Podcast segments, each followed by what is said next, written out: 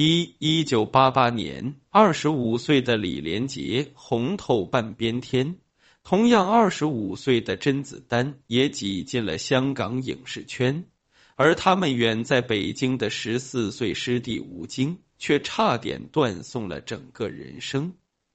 吴京是一九七四年生人，出身于武术世家，满族正白旗。六岁时就在北京什刹海体校练习武术，八岁就夺得过全国冠军。十二岁时，吴京还随武术队参加国际交流，并获全国武术比赛全枪刀冠军。但十四岁这年，吴京练武忽然扭伤了腰，伤势很重，医生断言下肢瘫痪已成定局。恐怕这辈子都要在床上度过了。小小少年刚听到这个结论时，天都要塌了，但他不认命，硬是憋着一口气坚持康复治疗，最后竟奇迹般的重新站了起来。一九八九年，十五岁的吴京完全康复后，进入北京市武术队。拜在吴斌门下，与李连杰、甄子丹成为同门师兄弟。两年后，十七岁的吴京又获得了全国武术比赛枪术对练冠军，本来是件可喜可贺的大好事。然而不久，他因练武再次受伤，又脚断了。但是吴京在面对医生要健康还是要武术江湖的灵魂之问时，依然没有松口。休养康复之后，他在十九岁时再次获得全国武术比赛枪术对练冠军。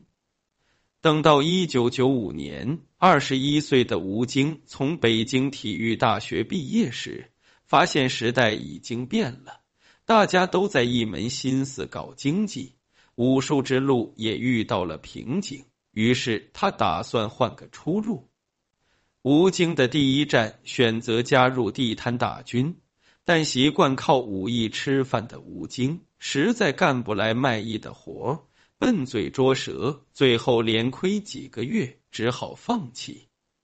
说来也巧，这年冬天拍《少林寺》捧红李连杰的张鑫炎和袁和平两大导演，再次找到李连杰的师傅吴斌，要选好苗子。吴斌一拍脑门就想到了李连杰的小师弟吴京。就这样，吴京也被幸运之神选中，意外踏入了看似光鲜亮丽的娱乐圈。然而，他能和师兄李连杰一样一炮而红，一飞冲天吗？事实证明，人各有命。吴京的第一部戏就和性感女神钟丽缇及孙俪的姨奶奶胡慧中搭戏，但是他和好命的李连杰比，运气实在是不可同日而语。二一九九五年，二十一岁的吴京在袁和平、张欣妍执导的电影《功夫小子闯情关》中，一出场就搭档二十五岁的当红女星钟丽缇。起点高到羡煞众人。到了一九九八年，二十四岁的吴京再次挑起大梁，主演袁和平、张欣妍执导的电视剧《太极宗师》，饰演清末民初的内家拳宗师杨玉乾。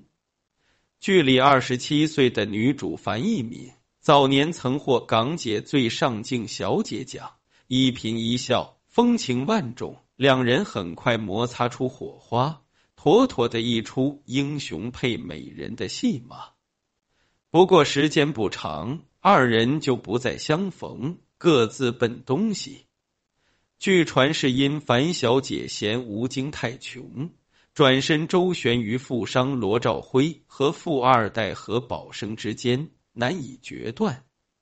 可惜人生短短几个秋。后来，罗兆辉破产，何宝生出家，什么都想要的红颜，最终一直没有结婚，落了个两手空空。而在那时，大女主之外虽然弃吴京而去，但另一段爱情却在悄悄萌生。在安徽合肥，十五岁的谢楠正上初中，每天放学回到家，往往看着屏幕中玉树临风的杨玉乾，充满了少女的崇拜之情。到了一九九九年，二十五岁的吴京与古装男神焦恩俊合作《小李飞刀》。二人组成的古装少年男团颜值甚高，也是在这部剧里，吴京和小他七岁的范冰冰有了第一次的亲密接触。几部古装剧下来，吴京的名气有了，奈何当时正火的是琼瑶阿姨的《还珠格格》，儿女情长才是江湖主流，打打杀杀自然没多大市场。眼看在内地英雄已无用武之地，吴京便效仿师兄李连杰和甄子丹，将目光投向了更远更宽广的江湖——香港。那时的香港动作片拍摄已很成熟，爆破戏、威亚戏、武打戏水准一流。而在吴京眼里，任何一个动作演员。都想去创造一个属于自己的动作时代。正因如此，尽管当时就有人告诫过吴京，去香港会很辛苦，要做很多牺牲，交际上也要非常谨慎谦虚，但他还是义无反顾的去了。结果到香港后的遭遇，他完全没想到。三和师兄李连杰比。吴京出道晚十三年，他到香港时，香港电影的黄金时代已经过去，电影年产量由巅峰时期的两百多部骤减到几十部。港圈大牌们嗅觉灵敏的早就选了两条路：或者西进好莱坞，或者北上内地。连成龙、李连杰、周润发。都在争先恐后的去好莱坞开辟新战场。这种时候，吴京去香港发展，实在是有点逆潮流而动的意思。到了二零零五年，二十二岁的谢楠大学毕业，开始主持之路时，三十一岁的吴京终于再拜了各大电影公司导演、制片人的码头后。接到了到香港发展后的第一部电影《杀破狼》，而且只是特别客串，并没几句台词。即使如此，他依然很珍惜每分每秒的出镜机会，在与师兄甄子丹的打戏中，生生打断了四根实木棍子。也是这部电影传出甄子丹和吴京不和。大概是说前辈瞧不起北佬，还闹出在日本不让吴京上海报的新闻。连武打界前辈洪金宝都被记者问吴京和甄子丹是不是有私人恩怨，他毫不犹豫回答没有，还反问我都不明白他们有什么可恩怨的。毕竟习武之人哪有那么多弯弯绕？打就完了。后来，吴京客串过几次师兄李连杰的好莱坞电影，出场时间几乎以秒计算。即便如此，他还是不要命的打出那宝贵的几秒钟。有一天，张晋踢了我三百多脚，而且踢的全是脸、头部、喉咙，还有两次把我直接打晕了。一场动作戏，一个重达几十斤的桌子差点砸到脑袋，差零点三秒就死了。这样的生活很苦，也看不到希望。他开始动摇当初来香港的决定，甚至萌生了打造个性化电影品牌的想法。于是，在回内陆前，他导演了处女作电影《狼牙》。但由于故事老套，演员又是清一色的香港人，电影上映后，内地和香港都没给他好脸色。正所谓“笑江湖，浪迹十年游，空负少年头”。首战惨败后，他坐着轮椅，拖着伤痕累累的身躯回了内地。然而，这一年正是多灾多难的二零零八年。接下来，等待吴京的是一个又一个没想到。四，吴京回内地后没多久，就赶上了震惊全球的汶川特大地震。那时还不算出名的吴京，在师兄李连杰的壹基金当志愿者。灾情发生后，他第一时间奔赴救灾现场，连续十几天在一线奔波。吴京亲眼目睹了太多军人的故事：抢救伤员、冲进废墟、用手刨土救人。从那时起，拍摄《战狼》系列的种子就在吴京心底深种。也是那几年，同类题材的电影在影视剧市场开始崭露头角。从《集结号》到《建国大业》，好看的主旋律。逐渐得到了观众喜爱，韩三平和黄建新导演更是以三千万投资撬动了四点三亿的票房，所获的大热资源更是在行业内广受称道。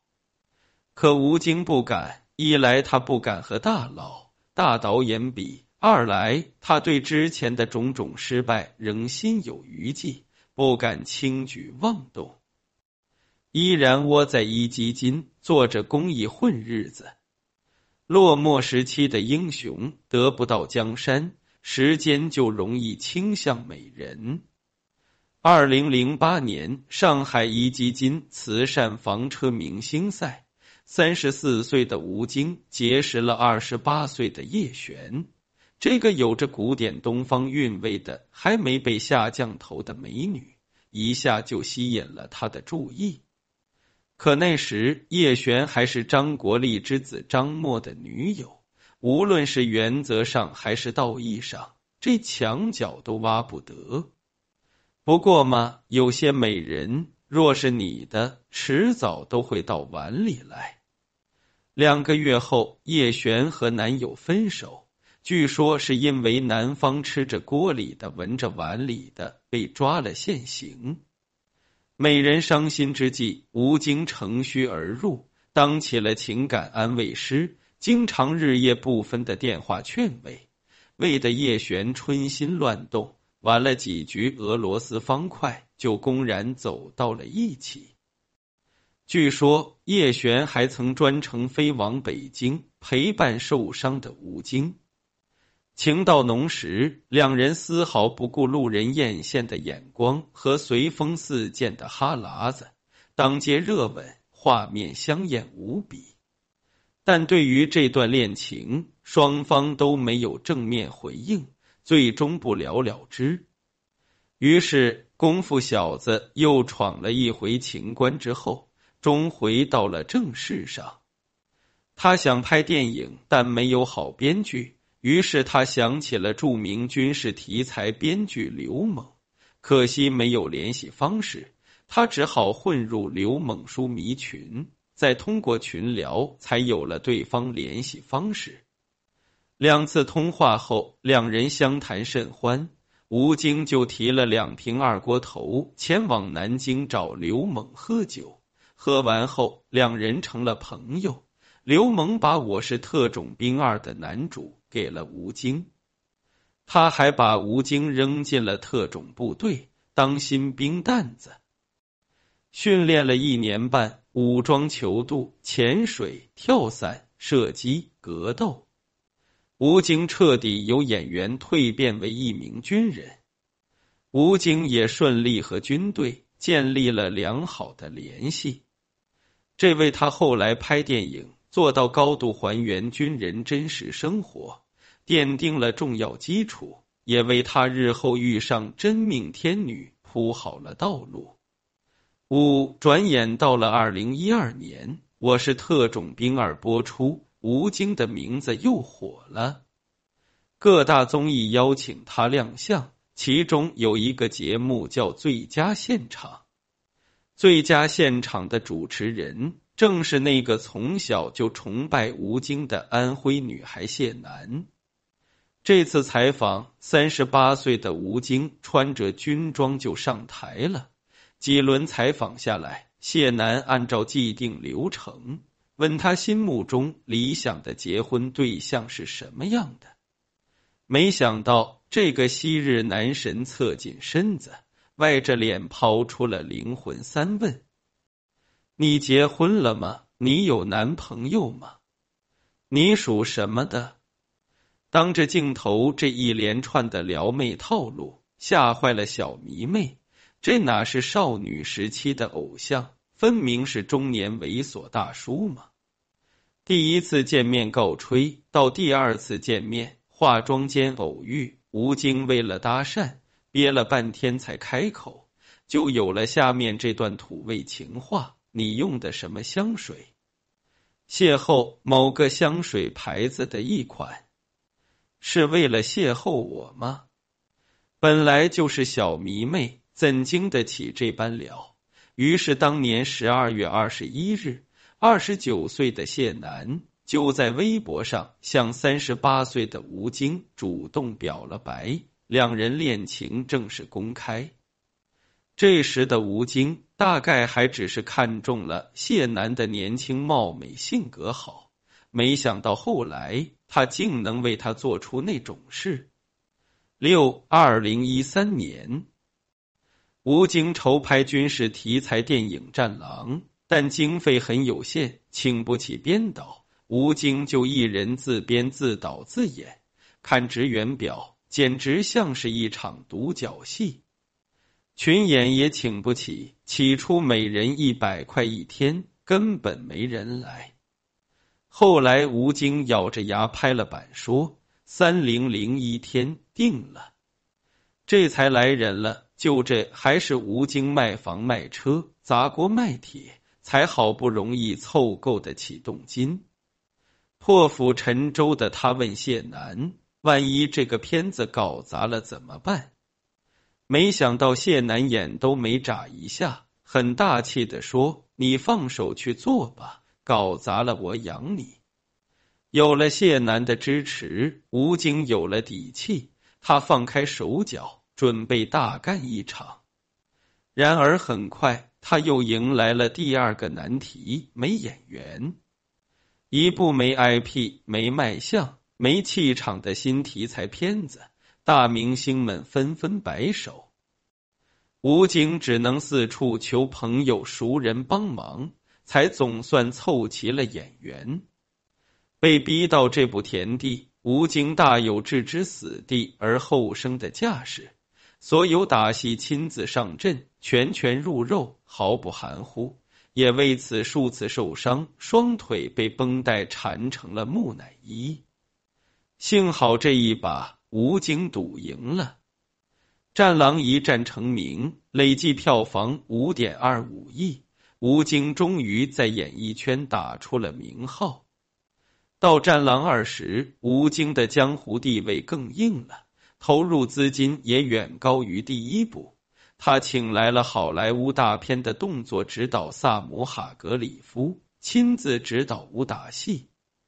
飞车爆破戏用是香港专业团队，水下摄制组更是加勒比海盗摄影原班人马。为了取景真实，一伙人还去了非洲贫民窟拍摄。情况危急到当地向导要求他们中午十二点之后必须撤离回安全区，而吴京也更拼了。《战狼二》的第一个镜头就差点要了他的命。六分钟的水下打戏，选择了业内最难的拍摄手法。一镜到底。为了拍好这场水中打戏，他被铅块快速下沉，差点没浮上来。还好救生员及时赶到。影片中开坦克那一段，校准装填坦克飙车镜头，都是他亲自上阵。为了效果真实，连坦克相撞也是实拍，真枪实弹的撞上去，一辆坦克的油箱瞬间被撞漏。这些重磅戏码，你以为是穷小子有钱了开始挥霍？不，这次吴京又把房子和别墅统统抵押了。很多朋友都劝他：“你那些钱都是用血换来的，将就将就得了。”你傻了！吴京却说：“如果梦想不能实现，我就算住再好的房子，也会一生遗憾。”这部他傻到倾家荡产也要拍好的电影，成就了迄今为止的亚洲电影票房第一，突破五十六亿。这以后，吴京的自信心空前膨胀，导致他又迈出了极具危险性的一步。七二零一九年正月，有人说中国科幻片的成败在此一举了。说的就是吴京自掏六千万且零片酬出演的《流浪地球》这部改编自刘慈欣小说的电影，最终拿下四十六亿票房，至今站在中国电影票房排行榜第三名。历史总是踩着相似的韵脚，如今有多荣耀，拍摄时就有多苦逼。原本空间站部分的拍摄。郭导想找一个大牌明星，要有很高知名度，并愿意以自己的知名度带动项目，但戏份不是男一号，还又愿意为青年演员开路，同时还能不收钱的男演员，这种傻演员上哪儿找？没想到吴京二话不说就答应了，拍到中途剧组断资了。郭导求爷爷告奶奶，找了好几个投资方，不但没有一个人愿意加投资，还有中途撤资的。说白了，科幻片在中国当时还是个空白。春节档可投资的喜剧片那么多，谁不想选更能稳稳赚钱的香饽饽？眼看拍摄要搁浅。郭导学了招空手套战狼的武林绝学，把吴京诱骗来了。先是免了吴京的片酬，随后又让吴京掏出六千万。其实说空手套战狼不过是开玩笑，吴京不过是在郭帆身上看到了自己当年拍战狼时的影子，四处跟别人介绍电影中的直升机应该怎么开。坦克、飞机、狙击手、埋伏、爆炸都是什么样的？电影情感是什么样的？在他心里，自己的英雄梦已经开花结果，秉着侠义精神，也要拉后来者一把。当然，他有对朋友仗义的一面，也有挺逗的一面。张译就曾爆料，在和吴京拍电影《攀登者》时。收到了我和我的祖国的邀约，他有点拿不定主意，就去找吴京商量怎么办。此时的吴京非常坚决，我肯定哪儿都不去，就拍眼前这个。张毅附议：“那好吧，我听你的，我哪儿也不去。”但是后来，张毅去我和我的祖国的活动现场，忽然发现吴京也去了。原来他俩都觉得这是不能错过，又都参演了。正是这样一个有时仗义、有时逗逼的功夫小子，一次又一次孤注一掷，为中国电影增添了新亮色，也使行业有了新可能，更让年轻人看到新希望。而在功夫小子闯情关的真人故事中。吴京上演的一幕则堪称另类。八时间回到二零一四年，吴京在拍《杀破狼二》时奋身一跳，让他成了唯一一个拄着拐杖参加自己婚礼的男人。于是有了那句前无古人的婚礼誓词：“老婆，我以后再也不跳楼了。”婚后同年八月，吴京和谢楠的爱情结晶无所谓出生。谈及这个儿子的出生，吴京在节目中曾一度哽咽。儿子是早产，一出生直接进了 ICU。当时我就在想，老天爷要有什么直接往我身上砸。我命贱，我命硬，我扛得住，别降到我孩子身上。也是因为无所谓身体不好，吴京就像当年他爸爸带着六岁的他一样，带着儿子从小练武。跑步、打拳、扎马步，一个不落下。